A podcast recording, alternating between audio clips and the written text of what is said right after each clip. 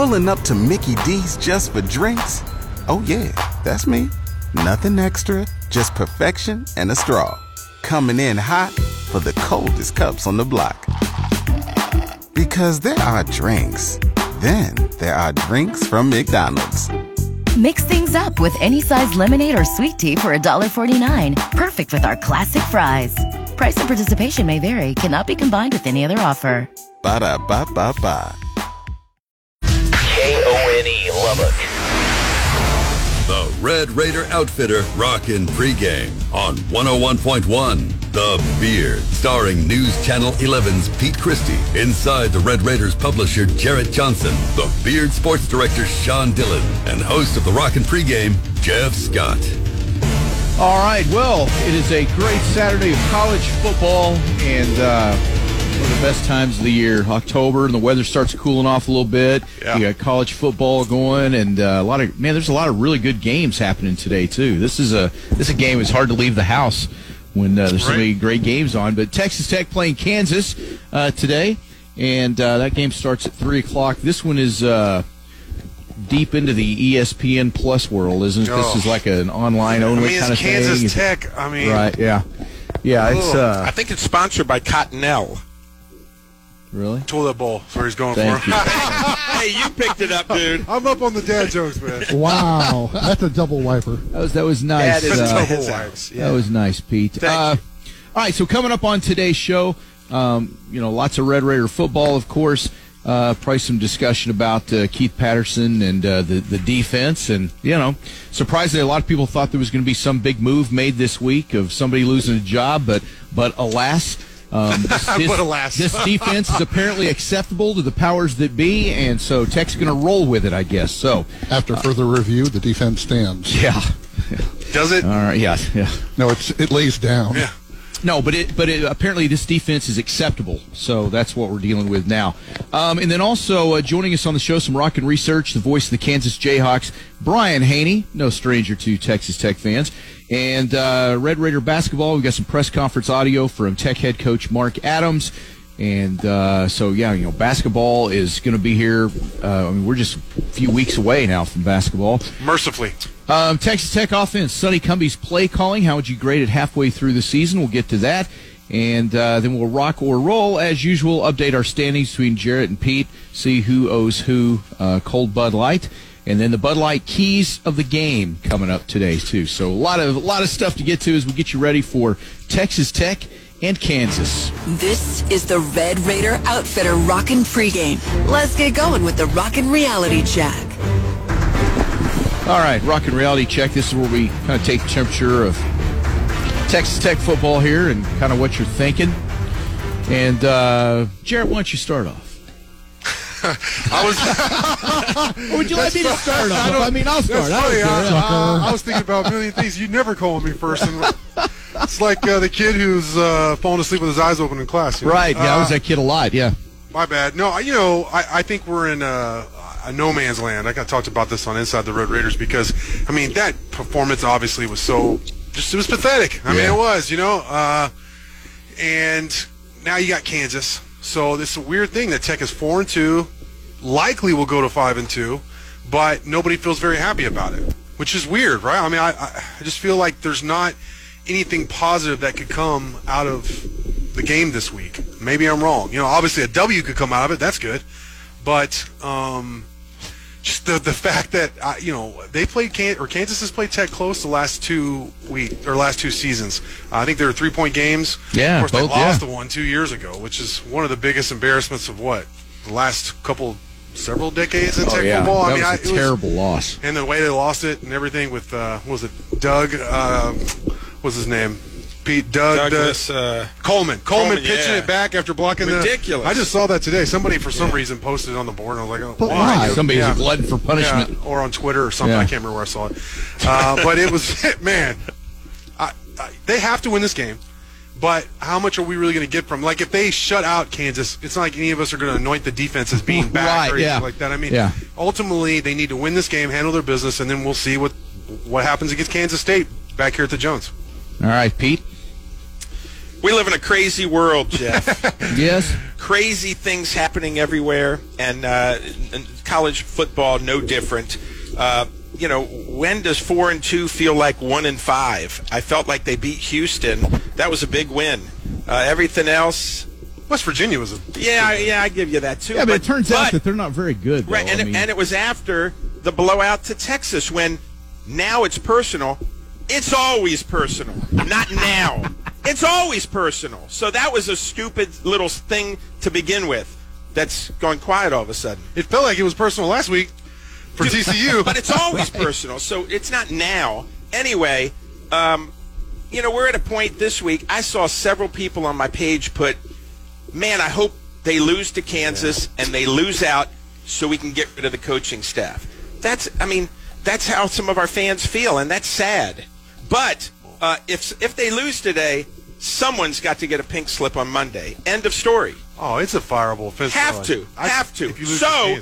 I don't think it's going to happen. I really think these guys are going to win this week. But again, am I going to be excited? Five and two. We're back home next week. Kansas State. You're going to lose by 20.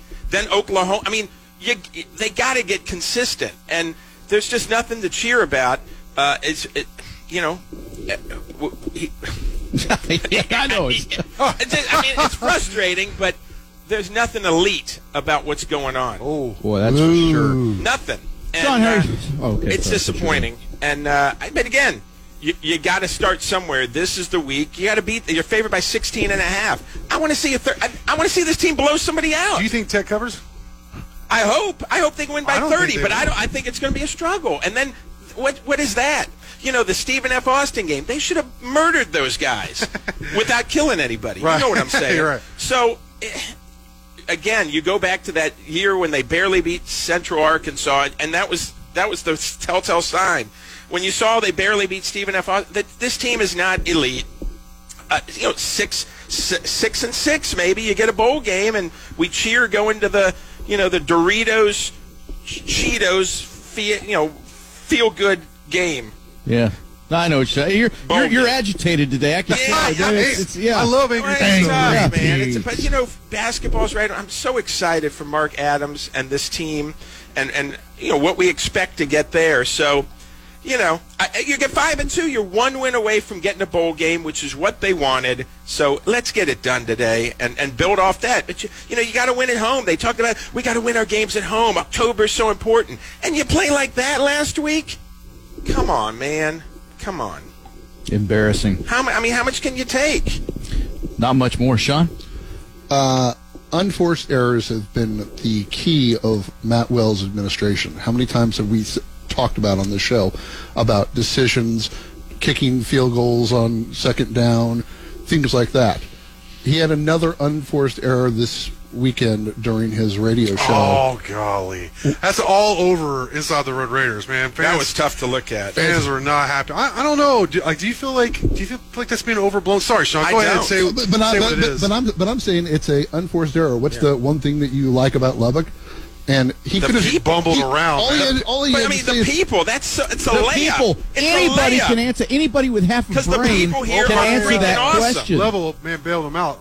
You know that was nice. Well, he did. he's Chris like, yeah, but he's the him out. ultimate homer, and so Well, of course yeah. he would. I mean, he could have you just know. let him die there, Yeah. the, you know. But he helped the people. You know, I was like, Right. help him. He Right, needs right. help. Oh. He pulled the Cliff Kingsbury. He repeated the question to give himself time to come Yeah. up with the answer, and he still couldn't come But up see, with the answer. See, even just just uh, po- you know politically, I mean, how hard is it to say that? I mean, he may hate Lubbock, but at the very least, everybody in the on the globe knows that ah, people are pretty friendly there in Lubbock. I mean, you know, Yeah. better than the West wide Texas. open spaces. I mean, I could have come up with a, an answer to that. There is no excuse for the way he fumbled that. I saw some people say, "Well, but he was he was kind of you know he was surprised by the question." Give me a freaking break. Yeah, you can't be You surprised by cannot that be question. surprised. You know, You've lived here he for almost three question years. Come on, man. him. Should Keith Patterson be fired? Yeah.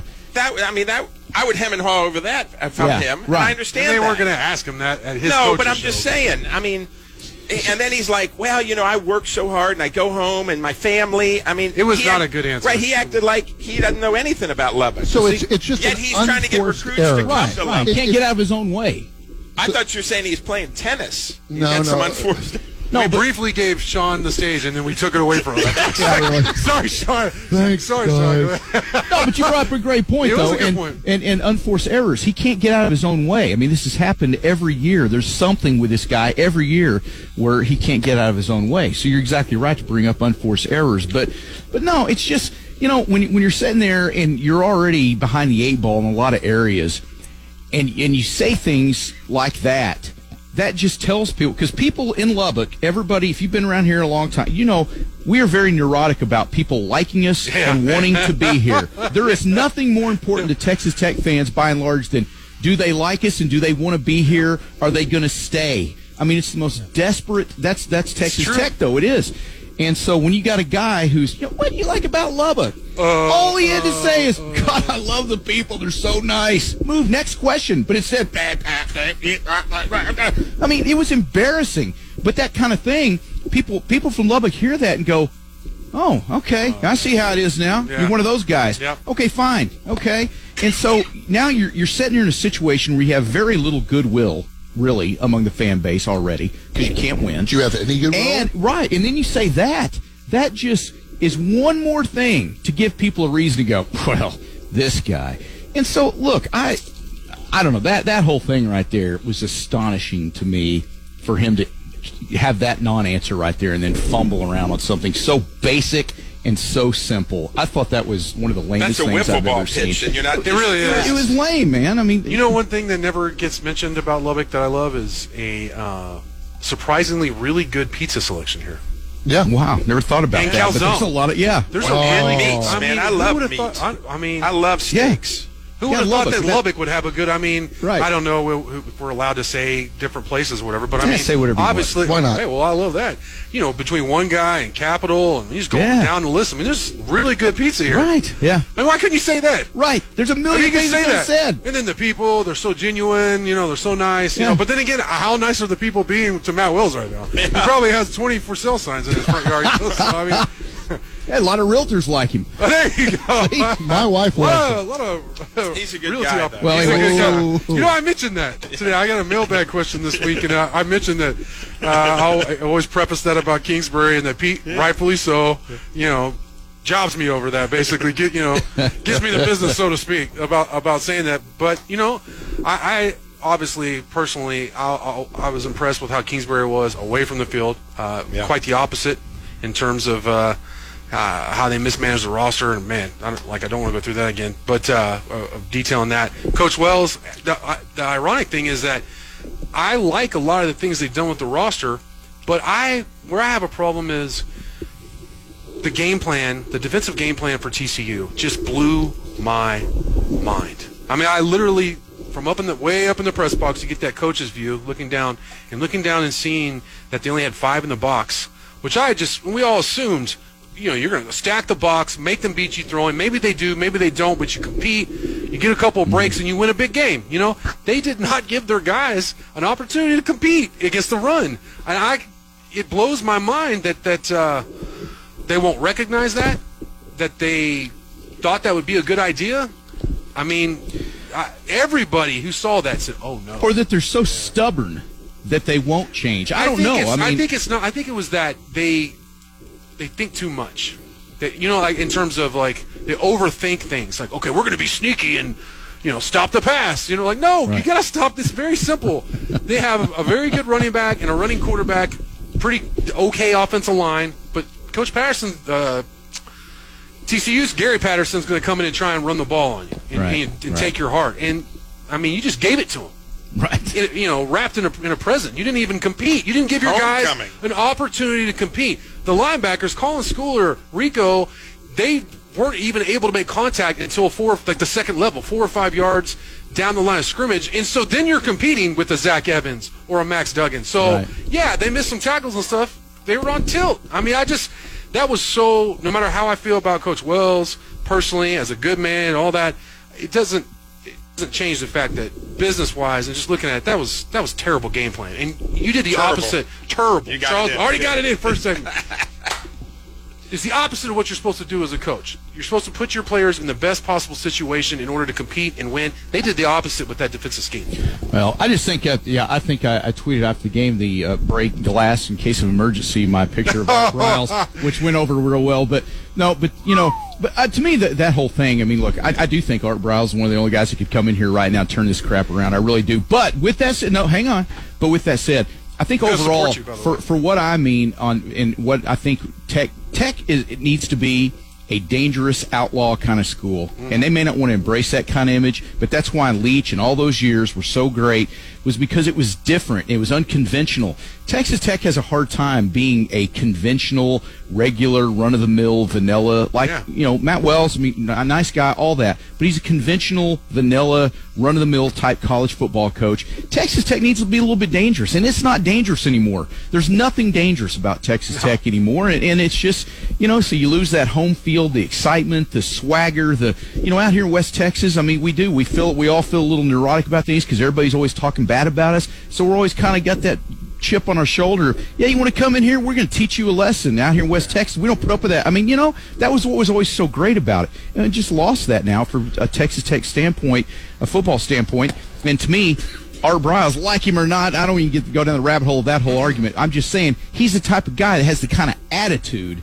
that Texas Tech needs from a football coach is an attitude like that and dangerous and outlaw. And that's what I, I wish we could find. I know we need to wrap it up, but three quick things on the Art Briles thing. One, I don't think the current admin would go for it. They would never do it. Number no. two, though, if you did bring in a new admin, which I mean is more likely than any other time we've been sitting here Right. doing the show, I think the sentiment for bringing in either you know Art Briles or Baby Briles Mm-hmm. in here is growing. Yeah. It is. I see it. I mean, I've seen when it was first brought up when the Kingsbury deal was going on. People, I mean, burned to the, my diploma and all that. You Right, just don't see that kind of uh, vitriol towards Right. that suggestion now. People are standing like, well, heck, I, anything better than this. Right. You know, You the guy giving up losing after a 400 yards and five touchdowns and can't come up with a thing uh, uh, uh, Right. about what he likes about Lubbock. Yeah. So, and three, I personally wouldn't like to see Art Briles in here, but man, things are so crazy now. I don't. Up is down, down is up. Yeah. Everything's sideways. So. Well, well, we're we're now that we're in an era with all the name, image, likeness, and all the stuff. Oh, we yeah. basically live in a junior pro league. To Oh. me, all that stuff you throw out the window about student athletes and all that happy talk that everybody always wants to give. It's not that way anymore. We're living in a, a wide, wide, wild, wild west of making money, and it's like it's like a pro league now. And to me, that's where it's just all about winning. That's it. People like to pretend it's about student athletes and all that. It really isn't. It's about winning. It's about And, money. Uh, yeah, money and winning. It may be money more than winning. it is actually, about yeah. money more than winning. They're gonna they're gonna go the same way they always go. I bet you they bring in Dykes, SMU. See, I wouldn't have a problem with that. No, I know, but I that, mean, that they would probably go the safer way. Just I've just seen what he's that. done at SMU, and he's done a lot of smart things in terms of recruiting and Yeah. branding and They're all having a that. great Obviously, year. I they beat TCU. they beat, yeah, they That's a did. good point. They they did the opposite. They ran for like 300 something yards on them. I mean, All right. Well, uh, by the way, Red Raiders today wearing their red, white, red uniform combination, which they have never won in that combination since 2009. That's the last time they've won. So it's not actually, they've never actually, won. They th- that's the last time that statistics on uniform combinations were started. Okay. So since uniform combinations have been tracked, they have never. what year is that? 2009. Yeah. So okay. So yeah, red, white, red. It's a nice equipment look. though. guys look at that and say, "Damn, we haven't won in 12 years. Should we not wear this?" Well, why didn't they go back? Why can they not go back and look and see what they wore? Wait, but Why in did 12 people years you decide to haven't stop won wearing that. Why Yeah, I don't don't you know. Uh, you you want to let Pa- have poor Matt Dowdy go through back every single one. No, no. Daddy really is a good guy, as we know. Yeah, we love Dowdy. And, he, and he's good at his job. That's right, he is. All right, so uh, we come back here. We'll talk some more Red Raider football. Who's making the biggest impact? This is the Red Raider Outfitter Rockin' Pregame on 101.1 The Beard. Sponsored by Cotton Court Hotel, E Equipment, and Weston Water Well Drilling and Pump Service. Texas Tech football. All right, uh, time to talk some more Texas Tech Red Raider football here. By the way, we're enjoying hamburgers today here on the pregame show from our friends at Cattleman's Pride Meat Company. So if you don't uh, know Mike and Eric's story, the guys uh, with Cattleman's Pride Meat Company, Mike actually owns uh, Tinnie Silver Dollar Steakhouse and Saloon in Tinnie, New Mexico. Everybody Yep. passes by there on their way to Ruidoso. He's been growing the business by serving five-star meals in the restaurant and catering to many weddings. And uh, now here in Lubbock, Cattleman's Pride Meat Company. So um, yeah, definitely. Uh, for next week's Kansas State tailgate. Uh, they invite you to give them a call at 786 7724. Place your order for next week's Kansas State tailgate.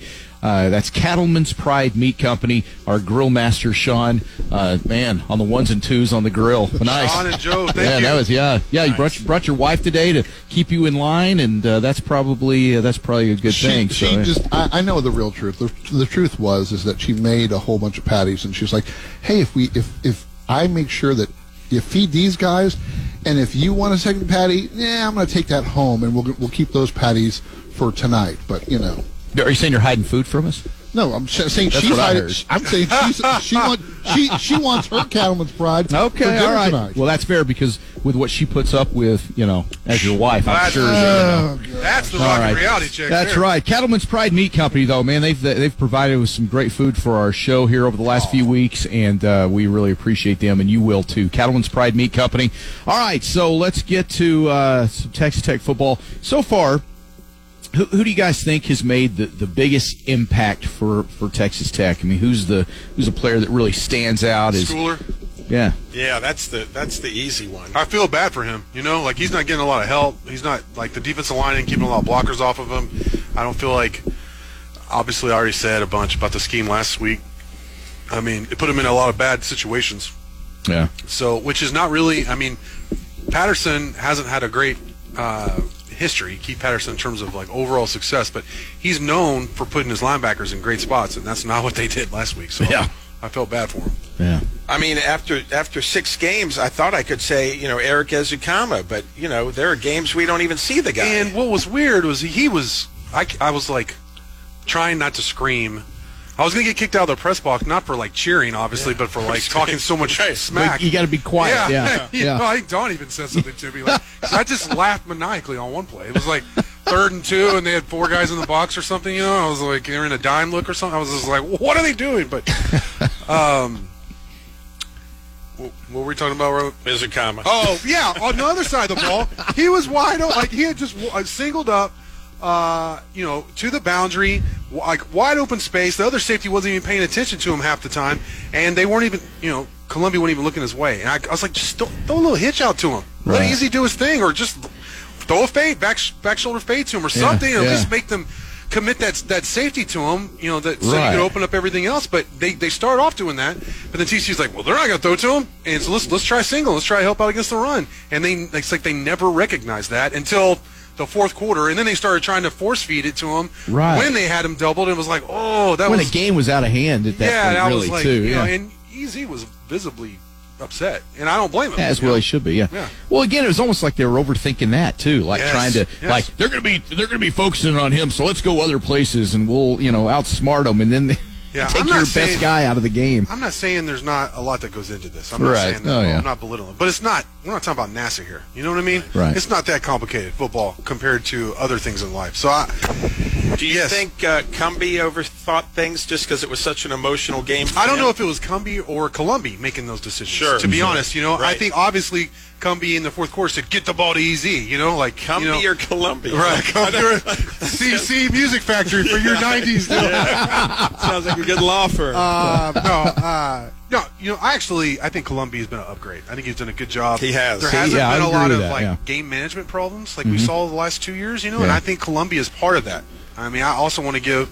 I know people don't want me to, but I want to give Wells some credit for that. But also, I think obviously Colombi, what he's brought to the offense and the team has helped. Like, if I mean, imagine if they lost to West Virginia. And if they didn't manage the clock both at the end of the first half and the end of the game the way they did, Mm-hmm. which they did, I mean, it was perfect. Uh, then they would be what three and three right now. You know, I mean, woo, be re- that, riding a three-game losing streak. That would be really ugly. So, I, I like what Cumbie's doing overall, but I, I made no sense to me why they were just letting Easy be single covered. You know, maybe Yeah. it's because so many people complained about it earlier in the year. I don't, Yeah. which I never really got either. Well, there, there's yeah, there's just so much this year that just you know you're just like God, and it is so weird how you know four and two. I mean, really feels it feels like they're zero and six. I mean, it just does. It feels like it, but I think it's because you know, as it turns out, West Virginia is not very good. You know, and the and the you know Houston is a decent team. That, that's a nice win. But you know the the other two non-conference games. I mean, you know, of course you're going to win those. There, there's just nothing that's felt. And it's the way the two losses have been so Lopsided. bad and Yeah. embarrassing. And That's why to. it feels so bad. You know. And who they lost to? I, had, Right. I they nobody wanted to ask Coach Wells a question after the game. I was like, I'll ask. and uh, you know, I asked him point blank, what does it say about this football team that you allow an in-state rival to come in in a night game, the Jones, and run for almost 400 yards and five touchdowns? Yeah. And he said he didn't understand the, the correlation. He scoffed. And see, and that that's like, concerning to what? me right there that he doesn't understand the correlation. other than Seriously? fence with him on that, which obviously, yeah, I have a big problem with that. Yeah. because that's what we're talking about. Right. You, you let your two in-state, two of your in-state rivals just truck you. You know, I mean, Right. But so I said, fine. Uh, what does it mean? That what does it say that you could allow any team come in here in the Jones in a night game and run for four yards and five touchdowns? And he didn't. He didn't really answer the question. But what it says, and this is like uh, when it comes down to it, I always go back to like an honest football conversation that I would have like with my dad. We're watching the game, watching football, whether it be like the our, you know the Cowboys, which we're beloved, our beloved Cowboys, we're big fans of, but. Uh, you got to be real about what your the, the team is and what you're seeing out there. And if it, if you allow a team to run for 400 yards and, and five touchdowns, and I say you're jockless. It's that simple. Yeah. You know what I mean? Your own house, Yeah. homecoming, which the players don't care about that, but it's a night game, blackout. It was against all set up You know, for 'em. everything was set up for them. Right. And I don't. I mean, the players definitely take. They. I mean, they miss tackles. Yeah, they didn't get up blocks. But all, again, I go back to that scheme, not allowing them to compete. And uh, you know, it was written. Coach Wells didn't have to say anything. I saw uh, Kirby Hocutt in that press conference, and he looked like we all felt. And he did. Yeah. I mean, it matters to him, thank God. And uh, you know, you could see he was drained. He was emotionally upset. You know, you could see it. You know, uh, and he should be because this is his guy, right? Right. Yeah. It is. So, yeah, I had a I, I had a problem with that. The reason why it feels so bad, despite being four and two, is because you played Texas and TCU, two your biggest rivals in state. You you know you see these fans of these teams at the water cooler at work. You know they're Yeah. your, your buddies. So it's and uh, you. you- You got you got just embarrassed. I mean, like they're almost feeling sorry for you instead of talking smack to you because Right. you, because you're you're not really competing with them. Yeah. Yeah. That's what I was going to say it was it was you were not competitive, and that's embarrassing. and that one touchdown, I think it was Miller, where he broke free and just blew by every guy. I mean, that just epitomized the whole day. But the thing is, this is that he, you're still going to owe him six point nine million dollars. You know, the thing is with that is the money's there. Yeah, Tech obviously. find the money. I, the whole thing of Tech not having money is just so overblown. But the, Yeah. where the money does come into play, Sean, is it's another thing on Hocutt's ledger. Of you cost us this. You went lone wolf McQuaid. You made a big deal about this. You didn't listen to any of us. You wouldn't even interview some of the guys we wanted you to interview. You, you know, we we'd say we even threw in some money if you would like at least listen to some of these guys. Supposedly, uh, you know, that's out there. Um, and you just said nope. Yeah, I'm I'm the athletics director. I'm bringing in an I'm- elite I'm guy. Bringing, yeah, he, Yeah. Literally, he's, he used the word elite. I mean, he He did. did. That's his deal. And uh, here we are. I mean, Am I not right? He went to him. I mean, it wasn't like Yeah. Wells. No, right. no. They went to him. Yeah. That's how I remember it. Yeah. I think did he say Bob Stoops vouched for him or something? You know, the whole Oklahoma co- connection or whatever. So Is twelve and sixteen elite? obviously Right. it's not. You know, and I, you know, for the first two years, uh, a lot of it was rebuilding the roster, but they have enough talent to where they shouldn't have lost to Texas, and especially TCU. I mean, I think everyone, every Tech fan knows. Okay, going down to Austin, getting blown out, it happens. It happens to the best of them. I mean, Right. you have good seasons, good teams, go down to Austin, get blown out, but to double down with that TCU game. I mean, it took the heart of a lot of fans. It Yeah. just it did. Yeah. You know. Well, we- when I always know when you're you're really grasping for straws on things of, of when you look into year three here and what has really improved. When people say things like, "Well, they've really cut down on the number of penalties," when that's the kind of That's true, thing though. that you're really and I've seen multiple people doing that. Go, Well, yeah, they've cut way down the penalties. Okay, nice. Who Would cares? you take Mike Leach and all the penalties? Heck yeah, Yeah, in a second. All right, um, let's see. When we come back here, we'll do some rock and research uh, with Brian Hanni, voice of the Kansas Jayhawks, and uh, he'll break down the uh, the Jayhawks and what we can expect uh, as Texas Tech gets ready to be the homecoming opponent of uh, the, the opponent, not component, the homecoming opponent of uh, of Kansas coming up this afternoon at three. So more to come here on the Red Raider Outfitter Rockin' pregame on 101. This is the Red Raider Outfitter Rockin' Pregame on 101.1 The Beard. Sponsored by Meineke, Saco, and Bud Light. All right, time for some rockin' research on the uh, pregame show today. And we're joined by the voice of the Kansas Jayhawks and former Red Raider play by play voice, Brian Hanni. And welcome back to the uh, rockin' pregame today. Great to be on with you guys. Thanks so much for having me. Yeah, so uh, Lance Leipold has been challenged to turn this team around from the bottom of the Big 12. What is the biggest challenge he has faced so far, in your opinion? Great question, Jeff. And obviously, when you've dealt with 13 years of losing and losing in pretty historic fashion, there's no quick fixes out there. There's a lot of uh, of upheaval and undertaking that needs to go into this, and yet the scholarship numbers have gradually gotten better. It's not nearly the situation that David Beaty inherited going back two hires ago, and the cupboard wasn't nearly as bare uh, as it was, you know, say before Beaty, because Les Miles and Beaty both brought enough talent to this team to at least jump up and surprise some Big 12 clubs in a given week, like we saw with Texas Tech in 2019. But the goal isn't just to win a game or two in league every year. They want to get back to being relevant and competitive each week.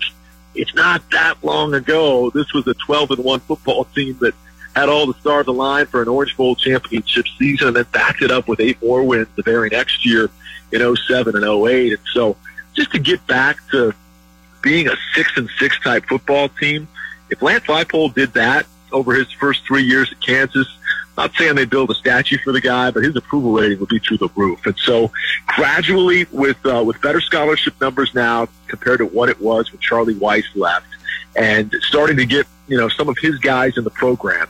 Half of the transfers that they brought in this year were his own players from Buffalo, and I think as he gets a chance to put his own stamp on things and recruit his own types of players, Kansas will be in a much better position to protect their roster and not have this current day and age of the transfer portal make the rich get richer and the poor get poorer. Because honestly, guys, that's what happened when Les Miles left on the defensive side of the ball for Kansas.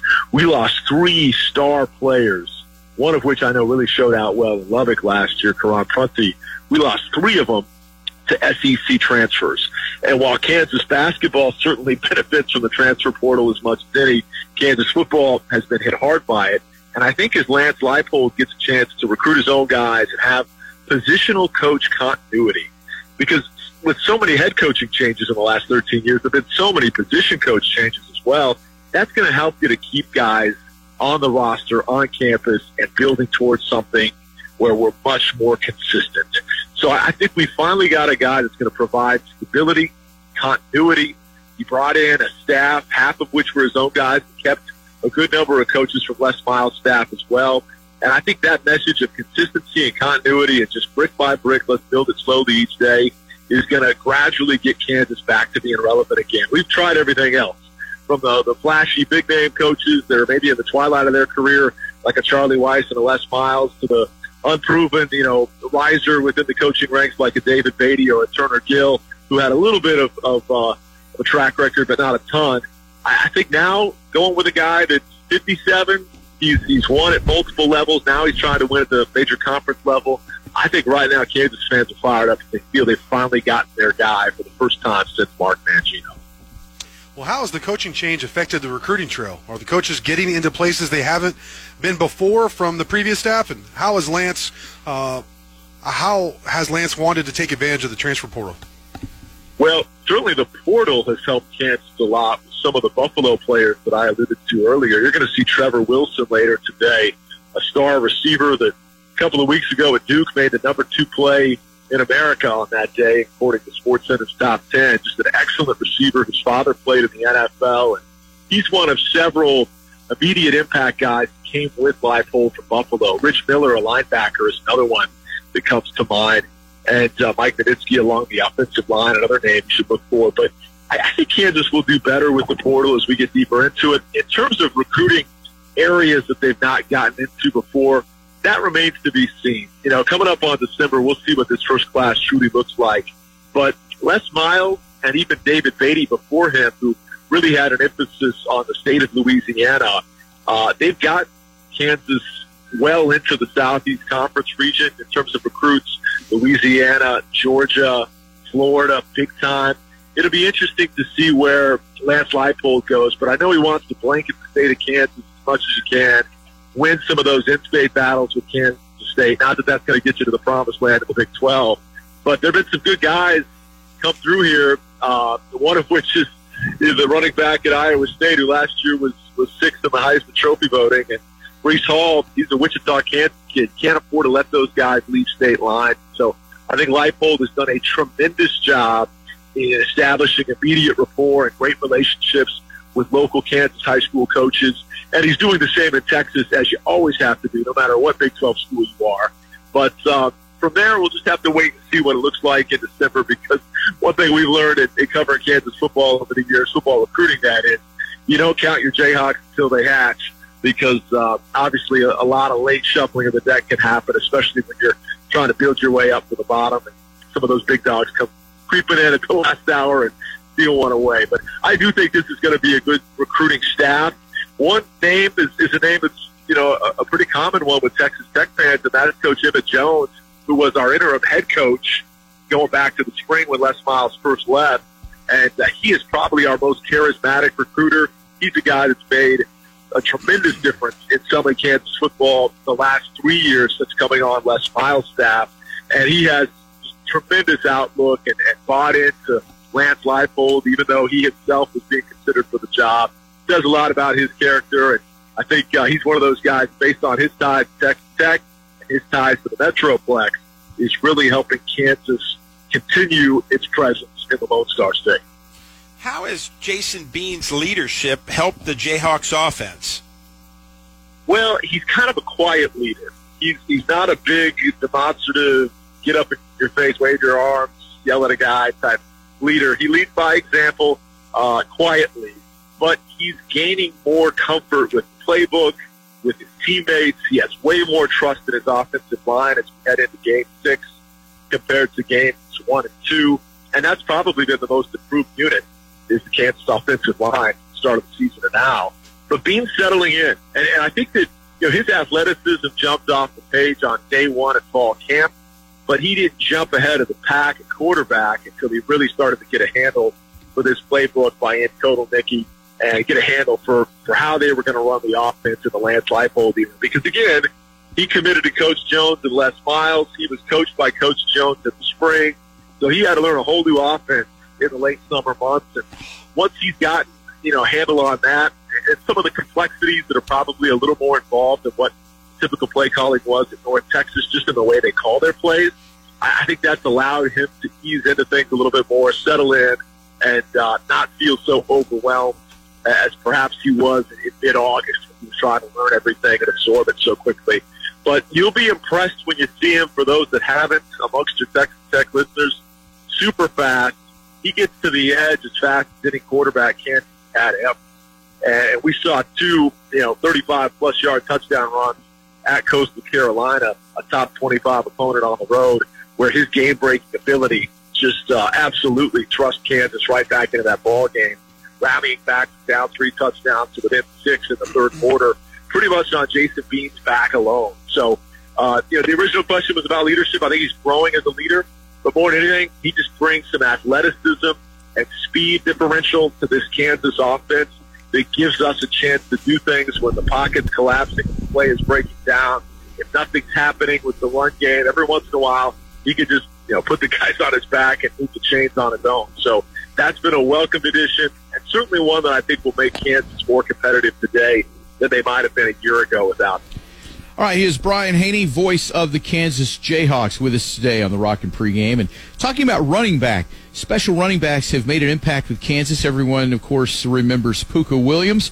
What's special about Devin Neal, and what does he offer?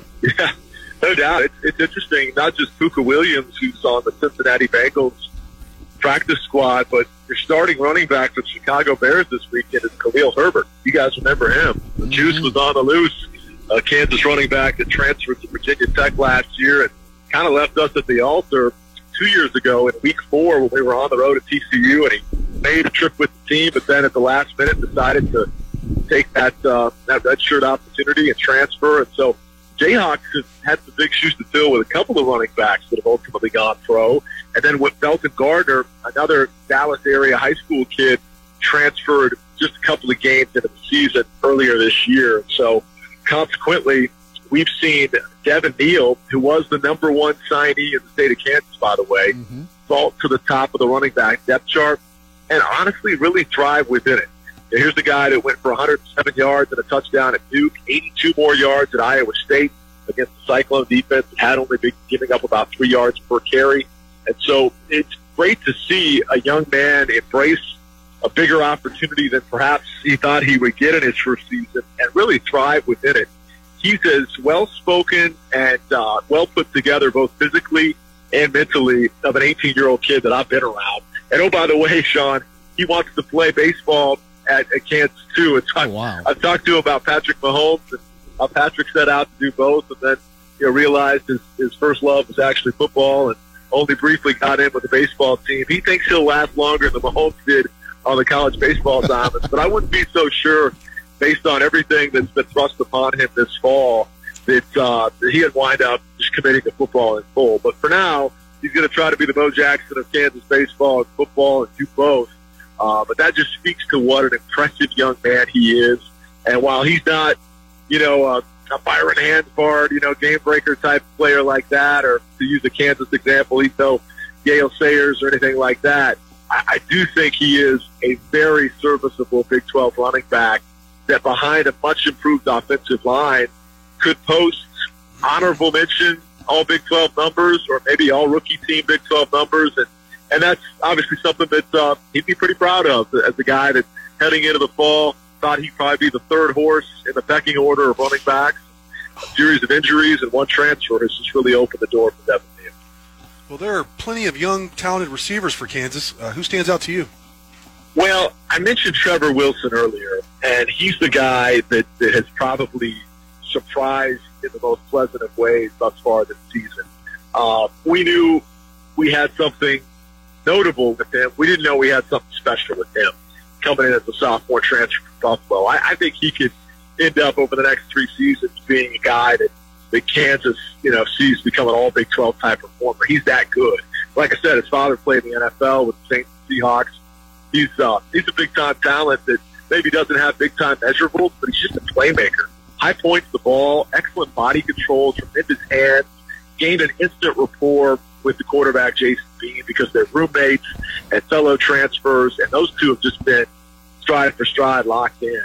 But beyond that, you know the name Kwamie Lassiter. You've seen him before. Nice things uh, versus Texas Tech and other Big 12 teams. He's now uh, a redshirt senior that's making the most of his final year. A legacy player. His father played at Kansas and in the NFL with the Arizona Cardinals. And he's really developed into a very nice receiver that can go out and get you five or six catches a week. And so look for him. And then if they get the tight ends involved, Mason Fairchild has prototypical size, 6'5", 245, excellent hands. He was another Sports Center top 10 guy back in week one with a one-handed snag he made. And so uh, he's an emerging talent as well. We aren't completely without weapons. I know that's, that's probably what know, some folks are saying on Texas Tech pregame shows today because we don't have the, the flash that Texas did when they hung 70 a few weeks ago. We don't have some of the, uh, you know, draft pick caliber receiver talent that Oklahoma has or even what Iowa State has. But I do think we have some serviceable playmakers that will surprise you with just how effective and efficient they can be. And uh, will it be enough to beat Texas Tech?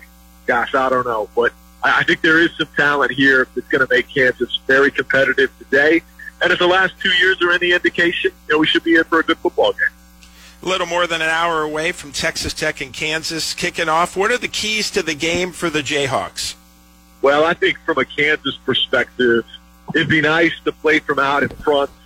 Uh, it'd be nice to not have to, you know, dig a hole and then climb out of it because while we do have serviceable firepower and Jason Bean can score very quickly with all that athleticism that I referred to earlier, it's not exactly a team that's built to win a shootout with a program like Texas Tech. But if, if they could play from out front, get a couple of stops defensively, keep the defense off the field for Kansas, keep them well rested, uh, you know, on, on an afternoon ball game where you know, we've seen Kansas times versus Baylor, for example, go three and out multiple times offensively. Their defense gets gassed, worn down, and then next thing you know, you're down three touchdowns.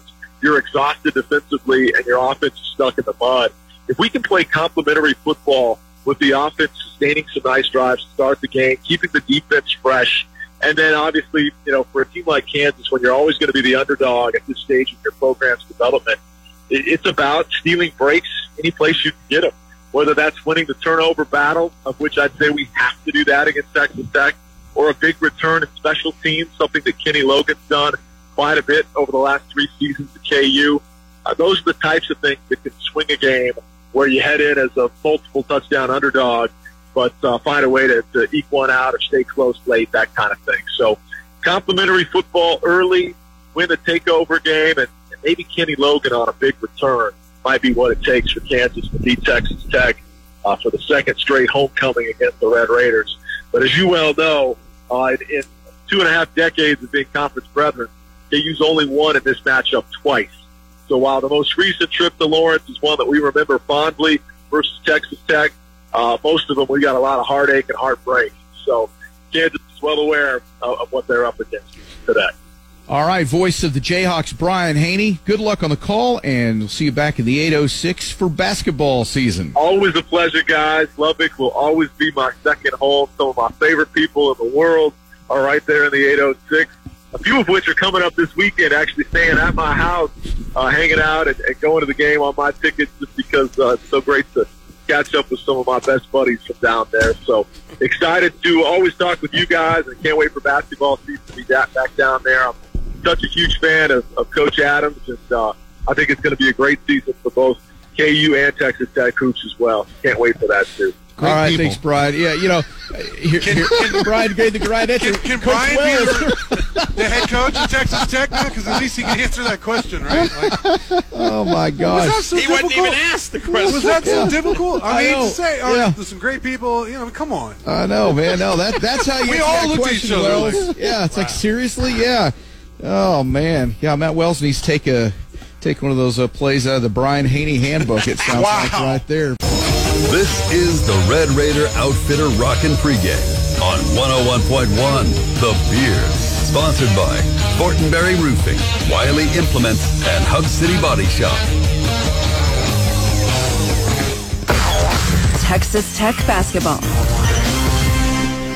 All right, so uh, we are not that far from basketball season, believe it or not. I mean, here we are midway through October, and first game's coming up in November. and- November 9th. yeah, so man, that's I think northern Florida, so that's Okay. three weeks away. Yeah, we're yeah three weeks. Man, that's that's exciting. Yeah, no, I think everybody's looking forward to some basketball now. Um, but uh, yeah, uh, the, I think just the excitement around Mark Adams and what is he going to be able to do with this team, and um, you know, it seems it's funny because nationally, it, it seems like Tech doesn't get tons of uh, you know respect at this point now. I think I think people are underestimating Mark Adams. I really do. Well, you, the Big 12 preseason poll came out. Texas Tech, n- number four. Yeah. You Which- got, uh, what, Kansas, uh, Texas, Baylor, Red Raiders. mean- and with a coaching change and new players, four is, is a solid spot. No, that is And what I'm saying. But, but when he, when Beard left, a lot of people were going, you know, acting like it was the death of Tech Tech Right, right. basketball. Well, yeah, then they went out and got Kevin Obanor and Bryson Williams. Right? Yeah. Uh, Davion Warren, a 20 point scorer, and uh, kept TJ came or Terrence Shannon came back. McCullar stayed. I mean, this roster is as good as honestly. I mean, as good as we've seen here. Uh, you could argue, Yeah. ob- obviously the national championship team, right, you know, stands above, but uh, this team is really talented. So not only are they fourth in the Big 12 preseason poll, which look, football may not be. I mean, that's just it's okay. But in basketball, where this is the premier conference, I believe, in the country, that's that's good company. And then our friend Eric Haslam actually released Haslametrics yesterday and had Tech 11th nationally.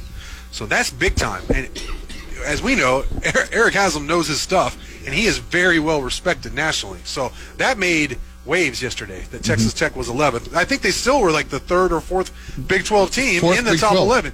That just tells you. I mean, come on, four of the top 11, according to Haslam, is uh, you know, four, the best teams in the country. You know, I mean, that, that's how difficult it's going to be. So, I, I mean, I think this team is going to be top half of the Big 12 and a you know what, top six seed, top seven seed, probably. I Mhm. mean, that's From hey, the- you can ride with that, right? And they're playing a secret scrimmage today Yeah.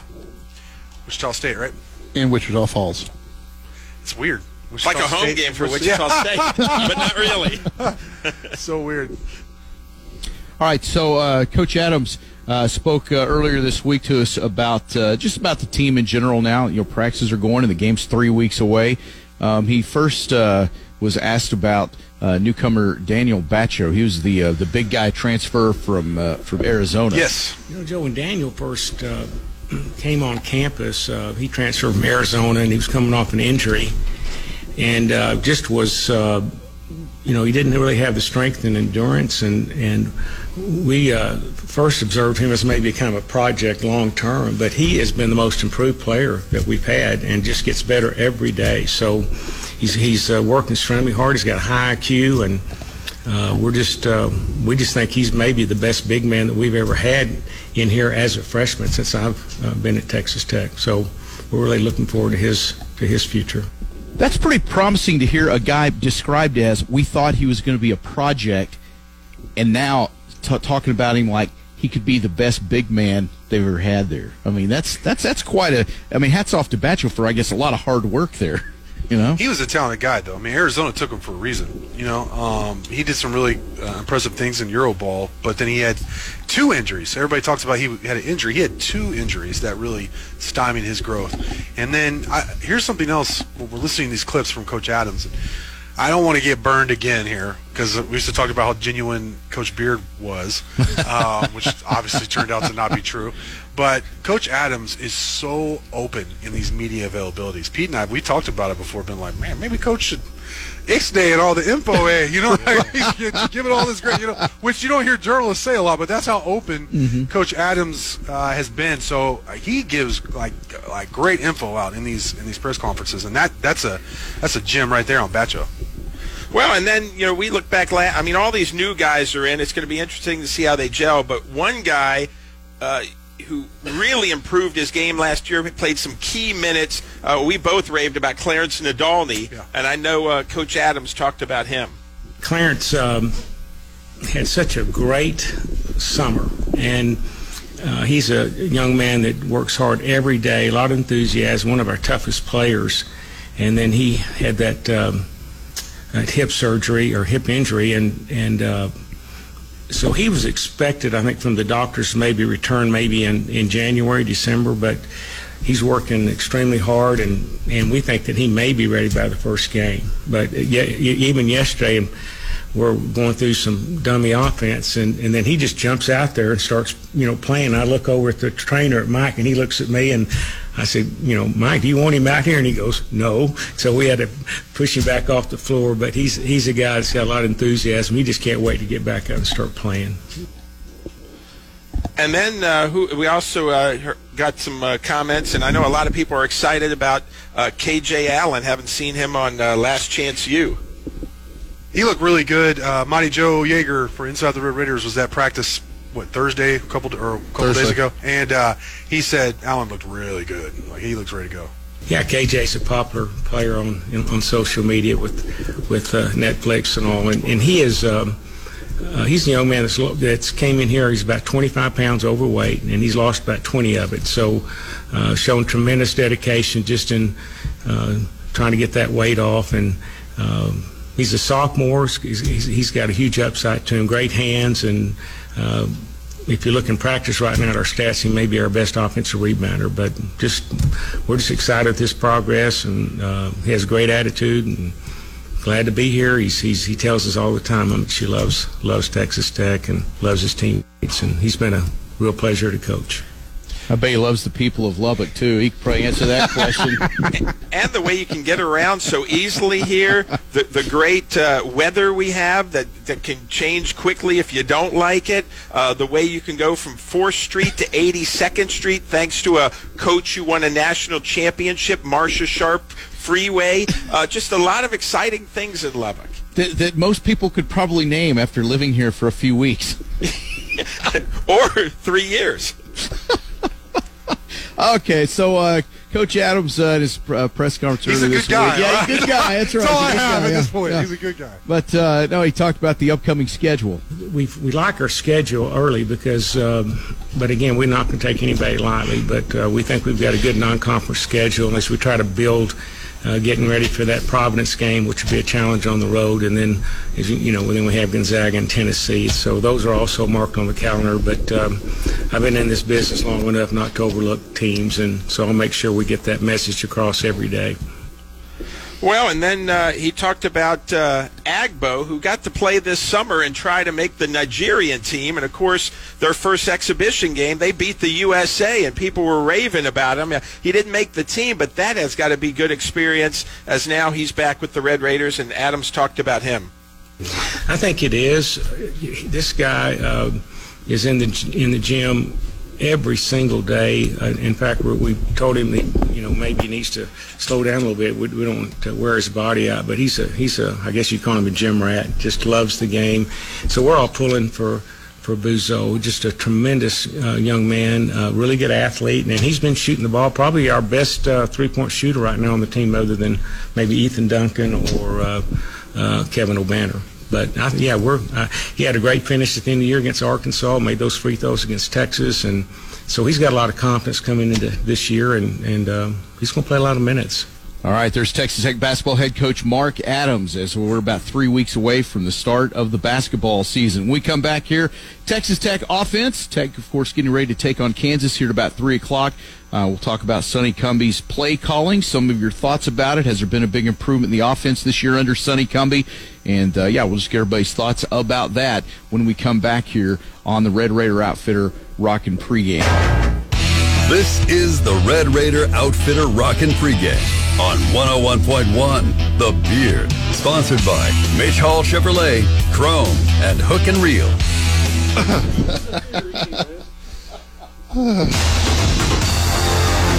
Time to look at the Texas Tech offense.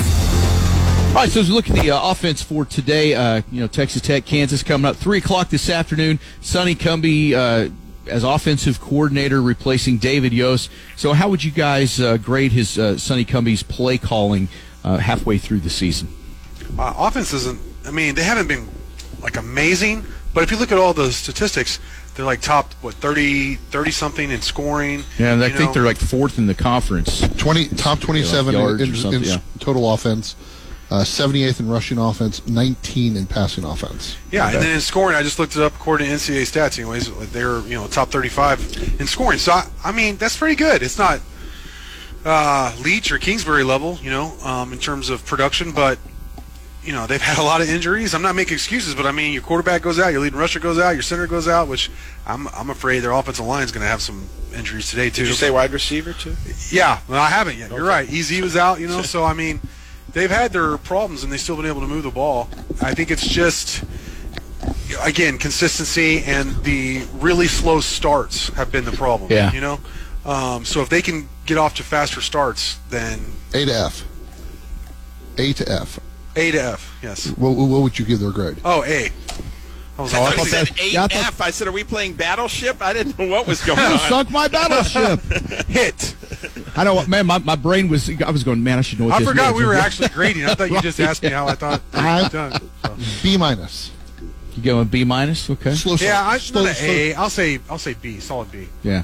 Yeah, I'd go B Yeah, it's a. B. But you know, at least they're throwing the ball down the field. I mean, uh, just you know, it, it's not air yawn, but uh, They've been just- explosive. They've like Yeah, at one point I they mean, were one of the most. It's obviously teams better than country. last year, so that's encouraging.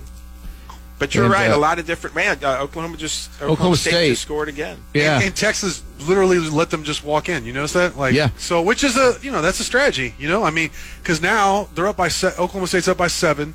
So I'm assuming they kicked the extra point, right? Uh, or are they going to go for two? You, you go for you go for two and put them away. yeah. You go for two. What do you lose? They're on the road. Well, They're- if you go up by eight, obviously they have to score and get the two point conversion. Right. You know what I mean? yeah. And your defense has held them in the second half. I don't have a problem. You, you know, you, there's a that's very aggressive, and I don't have a problem with it because think about it. If you go for two and don't get it, I don't think Texas is going to try and beat you and go for two. You know what I mean? Right. Yeah, especially Uh, being at home. Right. Yeah. So I mean, So they didn't go for argument- two here. They would they they just kicked the uh, extra points, thirty-two to twenty-four. So you're up by eight. So there's what two 18. two eighteen left in the game here. So see if OSU can hang on here. All right. Um, all right. So, uh, but basically though, Texas Tech offense it does at least appear to be less frustrating to watch than it was the last couple of years. I will give them that. There's no doubt they're more creative. Um, they do a better job of disguising what they're doing pre-snap. They use more formations. They use more motion. Um, you know, they they started off the season really just force feeding the ball to EZ, which I didn't have a problem with as much as other people. But now they've really spread the ball around. I think Colombi's done a better job than Shough overall. Mm-hmm. I agree with that, yeah. All right. And well, Sir Roderick Thompson had three touchdowns last week. he's coming on. You know, he's in the top tell. ten for Texas Tech touchdowns now. Yeah. yeah, career wise. That kinda that kind of snuck up on surprised me. me. Yeah, Yeah, I I'm surprised to see that. Yeah. All right. Well, when we come back here, we'll talk some Texas Tech defense.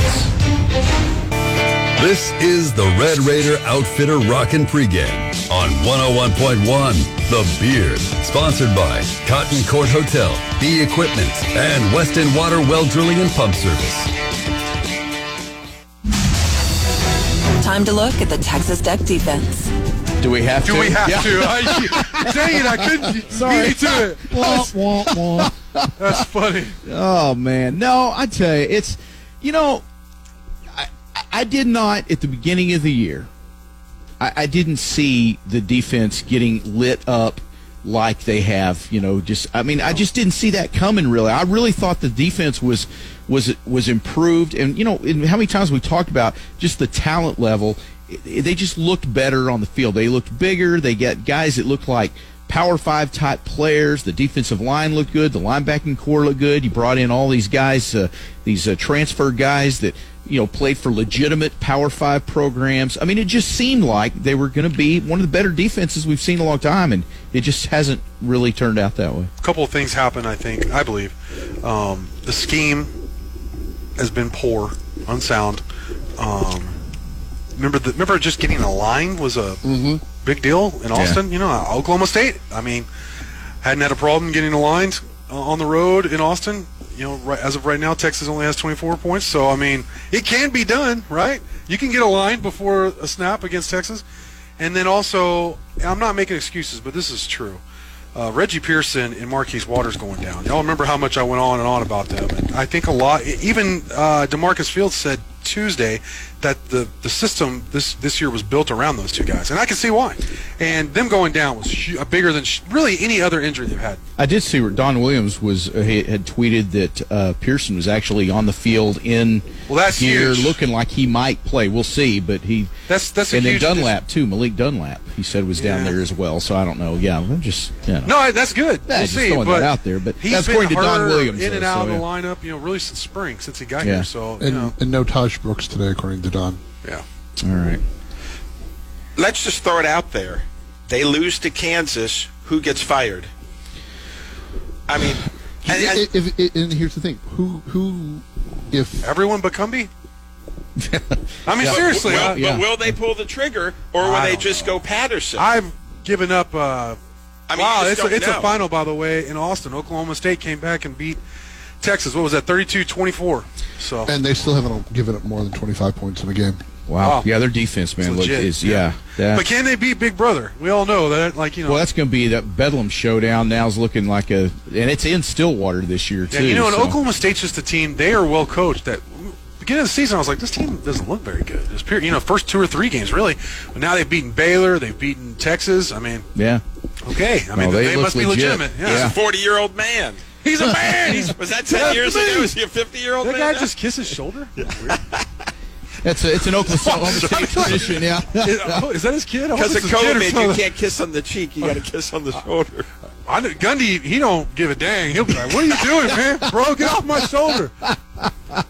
Unless it's his kid or something. I don't He know. You know what, Gundy? Looking at him out there, he looks like he's wearing one of those those visors with the fake hair. You know that. They guys wear. Yeah. Doesn't that look like that? Yeah. You know what? He'd be the guy to do that too. Right, you he know? would, wouldn't he? Yeah. So with, with I'm going to ask one question on Kansas offense. With them being ah. so pitiful, 115th in total offense in the NCAA, 108th in passing, only 82nd in, in rushing. They're going to get a boost today. Yeah, today. Watch.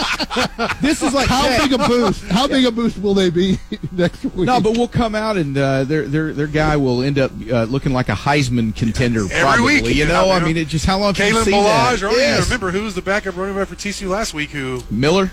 Yeah, yeah. Yeah, he had 180 something yards. He averaged he? By- 15 yards per carry. Yeah. Just ripped it off. Three Gosh. touchdowns. Wow. Well, that's that's man. That's yeah. So I mean, I I don't. Ex- We should we'll make it the see what Kalen Ballage but- Award, right? we should hand out a Kalen Ballage Award to to the opposing, the best offensive player of the guy guy that looked most like a Heisman contender For but this week. wasn't. Yeah, Just yeah. this week. No, it's uh, we'll see. I mean, maybe. I mean, I thought after the, the Texas game, the defense would come back and really, you know, try to prove things and, and turn things around, maybe or whatever. But now, you know, I don't know. Do you is it a some kind of thing that you, you see anything different? Really, honestly, do you expect to see anything different scheme wise today, or do you think they will just come out and just do what they do and and see what happens? I mean, in your I heart, what do you think? What I honestly think is that they think we're we don't know what we're talking about. Everybody else out there, we're all idiots. They're the smart co- uh, coaches, obviously. As you Right, can see, right. you give up 400 yards and five touchdowns is genius. Uh, so I, I think, I, you know. To be quite honest, I mean, I, I, Right, just, I think that that's what they think. Well, what do these guys know? They think they know. They don't know anything. Right. Well, I know what you're doing is not working, but you're probably not going to change because that's your your history. So Right. that's Yeah. what I really expect. All right. Well, uh, kickoff coming up around three o'clock. This one is on ESPN Plus today, and uh, which and it's on the Big What channel, 12 Pete? What yeah. channel is it? What channel is that? I think it's 309. What is it Oh, on don't dish? do that. Don't No, do it's that. not. It- It's on the Don't do internet. ESPN Plus. All right. What All is it on the? Was it on Dish? Was- was somebody asked? I Uh, was what like, about ATT version? Where do I work for cable? Stop asking me. Well, shouldn't you know that? That's your job. No, it's not my job. That's your job. Woo! Angry Pete. Oh, Angry man, Pete is Angry back. Pete. Yes, yes. It's the Cotton Court Hotel. Top 25 scoreboard. Top 25 scoreboard. Here we go. This is the Red Raider Outfitter Rockin' Pregame on 101.1 The Beard. Sponsored by Meineke, Saco, and Bud Light. It's back, and Pete wants to know, and so do I. To rock or roll? Hey, how does this work, Jeff? You know what? I'm going to answer this the same way Matt Wells answers questions about Lubbock. Uh, you know, I, I like I like spending time with my family, Pete, and uh, that's kind of how this works. So let's Shots get right fired. into it today. We're going to start over on the Texas Tech side of things here. Third down conversions for Tech at 58.72%. My gosh, Sean, that is very, very specific. 0.72%. I don't think we've ever carried it out that far digit wise there. That's really impressive. So what are you gonna, you guys gonna rock or roll on that one? you start this one, and I'll start the next one. I'll rock. You're still trying to figure out You're the gonna math. rock? Yeah. Um, okay, I'm gonna rock. I'm gonna rock. Wow, just think if it's 58.71, you're Yeah, wrong. that's terrible. Dang, man. Not much margin of error there. Uh, let's see, uh, team rush yards for Tech, 262 and a half yards rushing. I'm gonna roll. I'll rock. Okay. Okay. Texas Tech receptions at 24 and a half. Roll. Okay.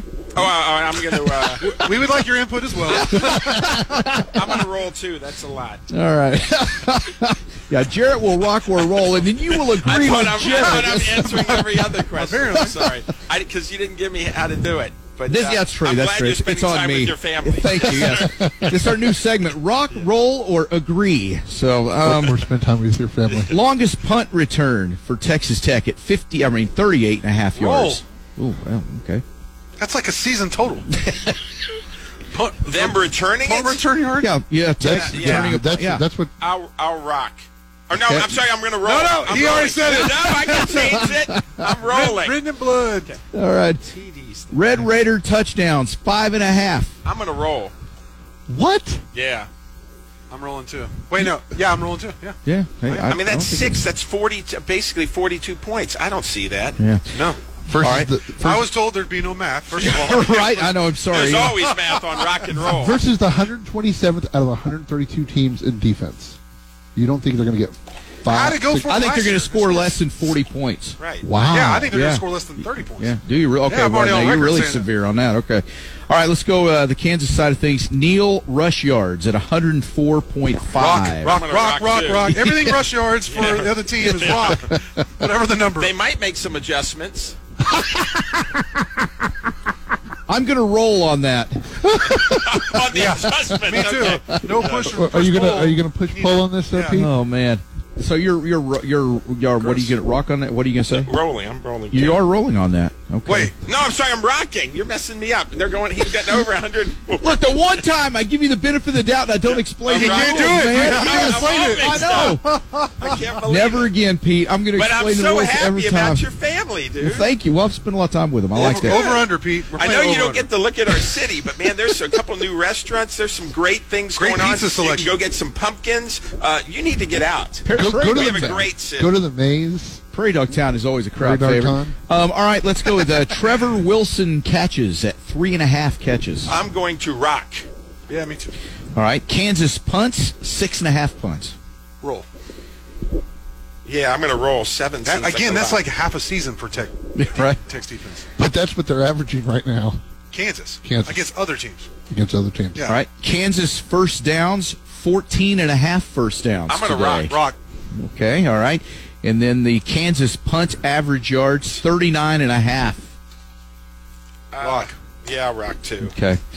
All right. By the way, in our standings, we get to that. and a half. Oh, Pete, you are you are leading thirty-five to twenty-five. You were six Tied. six and four last week. Oh, they're okay. I'm sorry. You're you're. but I was leading. The So that prior means he's week, still the so winner yeah. technically, yeah, right? So I'm in the lead. But you're both six and four. Gosh, you're you're you're exactly tied in, in not only overall, but even last week you're I- both because six he and only- four. Just saying whatever I, say now. That's not true. I think we have one different this week. Which you had one team, was it? T- I Texas can't Tech team remember. rushing, rushing yards was different. So, do you want to make a, a beer bet on that there, Pete? that they're going to have more than 262 rushing yards today? And you said yes? Yeah. Tech. Yeah. Yeah. Okay. Um, what do you want to bet? Well, I think I think beer is what we just talked about. Bud yeah, but be what? good. I mean, I've already got my, you know, my refrigerator was full. I mean, you keep, uh, you're my source for giving me, giving me alcohol. You didn't I beat me that much. You know, what, you No, drink you gave one me a beer pack month here. You gave me another pack. I mean, I've lost count. What, can I, we just- I sure haven't given you any beer. I, I sure remember I gave you, I paid my due, You paid my debt plus interest. Right, you and did. So for you to bring it up, you know, No, but I'm, I'm you're gonna, I'm gonna deliver that- a dog, couple dogs to your house there. I'm just saying. I What about haven't a given knife? Make sure the kids see the- But see you it know what? first so you Whatever can't get rid of brands them. you want. I, I mean, whatever you want. Just I'm Yeah, what are why don't you do it? Let's do a 12, 12 pack of Bud Light. Put put your money where your mouth is. Come on. Okay, that sounds great. yes. Okay, there you go. All right, there you go. Speaking of Bud Light, we're uh, we're back with our Bud Light keys to the game Excellent. coming up next. It's the doing? Cotton Court Hotel Big 12 scoreboard. Oh, looking at the Big 12 scoreboard, number 12 Oklahoma State beat number 25 Texas 32-24. They remain undefeated. Number 19 BYU at Baylor just kicking off. Texas Tech at Kansas will kick in about 20 minutes. TCU at number 4 Oklahoma, they will kick off at 6:30. Iowa State at Kansas State, they kick off at 6:30. That is the Big 12 scoreboard. The Rockin' pregame returns. on 101.1 The Beat. This is the Red Raider Outfitter Rockin' Pregame on 101.1 The Beard. Sponsored by Fortenberry Roofing, Wiley Implements, and Hub City Body Shop. It's the Bud Light keys to the game. All right, Bud Light keys to the game today. Yeah, this is uh, you know it's it's weird on this game because you know Kansas historically, I mean, the last several years obviously been the, the worst team of the Big Twelve, but Tech has been you know doing everything they can uh, lately to flirt with with being the worst in the in the conference. There's still a game Texas Tech has no business losing, but then you look at recent history, you know, going into today, you're like, gosh, man, I mean, they should win this one, yes, but you know, two years ago you lose in Lawrence. Last year you won by a field goal. I mean, it's you know, and that's and against a, another terrible Kansas team. So you just never know what's going to ultimately what's going to happen in this game. But yes, on paper, Tech should win this game big. So going into a game like this, keys to the game today. What do you think? I'd like to see him get off to a fast start. For, you know, Yeah. the I guess the second time in three weeks. I think the only fast start they've really had is West Virginia, and that's what won them the ball game, in my opinion. That and good clock management, and honestly, decent defense. So it sounds like we're talking about a different team, but uh, you know, really doesn't, I would like not. to. I would like to see them get off to a fast start. Yeah. And that's originally what I would have said. Uh, you know, Sonny Uh-huh. Cumbie talked about it earlier this week that you got to get out to a fast start, and then you heard Brian Hanni earlier say that's what the Jayhawks have to do to take Tech out of the game right off the bat, and uh, you know, so the fast start's key. But I would also say, you know, if you're if you're falling behind, make some freaking adjustments. Don't be afraid to try things. well, but but you know, the previous coaching staff, we said the same thing about adjustments. I mean, I'm not sure that's even a word in vocabulary, but I mean, you got to, and then if you can get up on these guys, don't then just play to win, play to crush. Let's try to win by 30. I want to see them blow a team out. Right. No, don't settle for field goals. Yes. Just put the ball in and continue to just put your foot on their throat. and- Assert some will. But they play Be- down to be their a- opponents. be They man. always Right. do. And uh, if and that's the case, you're looking at you know a, a three point game either way. I mean, I want to see them blow this team out, and then hey, we feel pretty good. Maybe they can beat Kansas State. But if it's crappy, we're going to be talking crappy next week. Well- I don't want to talk crappy next week. I know it gets it's tiresome actually. It but, is uh, Wait, tiresome. wait, can I ask a question? And Oh, I'm not calling. So if Tech wins, let's say by three touchdowns or more, Yeah. Are you going to be feeling good about them going into next week? no. Wait, I'll, I'll no, feel oh, I better. speak. I'm going to feel better. They're going to be five and two. I mean that they're a win away. And again, I know there are fans who do not want this team to win anymore. So the coaching staff is gone. But I want to see him. Keep, I want to see him improve. I want to see him win. You win by three touchdowns. I'm going to feel good about that. The line's 18 Okay. and a half. But who have you beaten if you win today and you're five and two? I think that's an honest opinion because I know there's some people feel that way, and you can make an argument five and two. Now I'm not with you on that. I got to see them pl- like what do they do against Kansas State? To me, that's going to be the if Right. you know they handle their business Right, today. and if they're That's the five and two, Kansas test. State is big at home, and it's, it's the same thing as they were against TCU. You're, you're set up for homecoming. They couldn't do it. Now they get another chance, and then Oklahoma State is now undefeated. That sets up a big, big game. That could be the marquee win in the Matt Wells era. It already is. From, uh, Well, no, years but I know, right? but now this for one thi- could be yeah. a, another Yeah. Oklahoma Well, State. heck, the- his two road wins are West Virginia. His two marquee wins could be Oklahoma, Oklahoma State State. at home. Oklahoma there you State's go. probably going to be. I mean, they'll probably get in the top ten this week. Oh, yeah. After that Oh, win yeah. today, so yeah. and justifiably so. Right. Yeah. No, they look good. We got a lot of good people in this community. Man, West Texas strong, baby. Let's do it. Yeah. Well, Bud Light keys to the game there. So yeah, you know, it's it's. I just can't believe that over these last few years that this game has been such a close game. I mean, you know, you lose one and then you barely win one at home, and it's just it's just amazing how far Texas Tech has really fallen to be down there where you're now you're you're having to eke out close games against Kansas to to you know get yourself out I of being a the did they team in the year? conference. Was it you know, seventh or eighth in the Big 12? Because you beat Baylor and West Virginia as well. Yeah. So I mean, Tech was. I mean, now I'm not saying that that's great, but I mean to put it to say it what it really is. I think Tech was either seventh or eighth. And I think Yeah. they're seventh or eighth now because Yeah. if they beat West Virginia and Kansas, that's it. But you know, I want to see the defense get more than a turnover. I'd like to see two or three this week.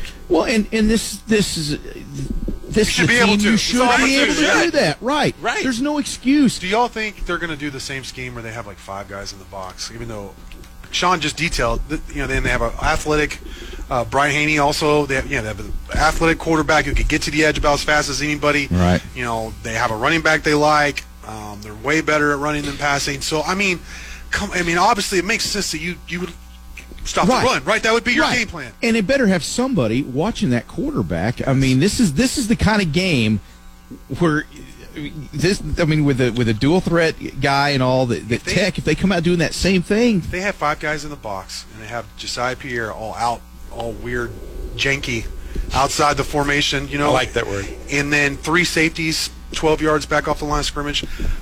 I'm not saying I'm going to turn it off, but I'm really going to watch. do it. we need to come over and and like are you Monty gonna going need- to be over at the house Okay. to see y'all. Okay. It's Well, I not the just, Red Raider fans. I, will watch, I, I 'cause just he won't, to, you he won't pay for ESPN Plus. So I'm like, come on over. You want to? You want a stat? Here's a stat for you. Texas Tech is not finished in the top five, the top half of the Big 12 standings since 2009. Golly, man, that's Well, they haven't had a winning record since 2009 Yeah. in the Big 12, right? I mean, that's that was the last time. And see, and that, that's what's so weird. I mean, you know, you when you just really, really step back from it unemotionally and just look at it for what it is, it is not good. And that's why nationally, when people look at Texas Tech, nobody's thinking about Texas Tech. Nobody's talking about Texas Tech. It is about as low without being Kansas. I mean, as you It's can not get, a conspiracy. really. You know, Look, it's just what it is. It's not a conspiracy. Yeah. You suck. Yeah. You know, and Yeah. that's where we've been. And you've had two, we've had three major opportunities on like a big stage. One was Yeah. Houston. Hey, you passed it after a tough start.